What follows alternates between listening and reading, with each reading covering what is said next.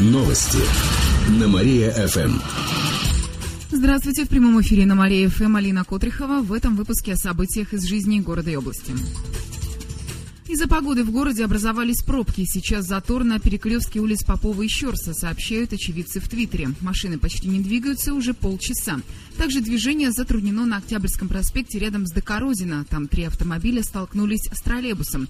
Также очевидцы пишут, что 5-й троллейбус утром сменил маршрут. Сейчас он едет как 40-й автобус по улице Щерса, Комсомольской, Карла Маркса и Милицейской.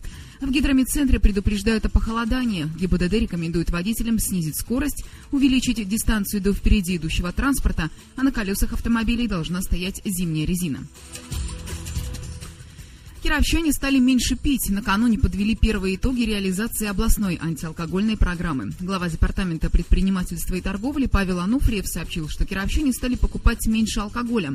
Продажи 40-градусных напитков упали почти на 20%. Это связано с ограничением торговли спиртным в ночное время и закрытием некоторых точек общепита.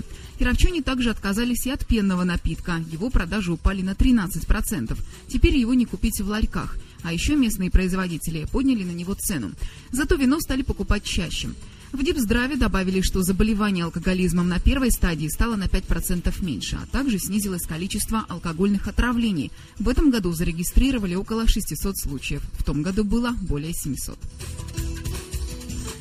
Олимпия выстояла в схватке с тиграми. Накануне наши хоккеисты провели домашний матч с клубом из Оренбурга «Белые тигры». Он закончился победой Олимпии со счетом 2-1, сообщает в пресс-службе клуба.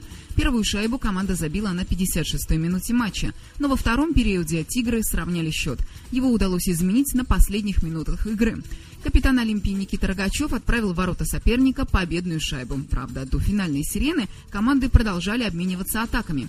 Повторная встреча с тиграми состоится сегодня на льду Олимп-арены. Игра начнется в 18:30.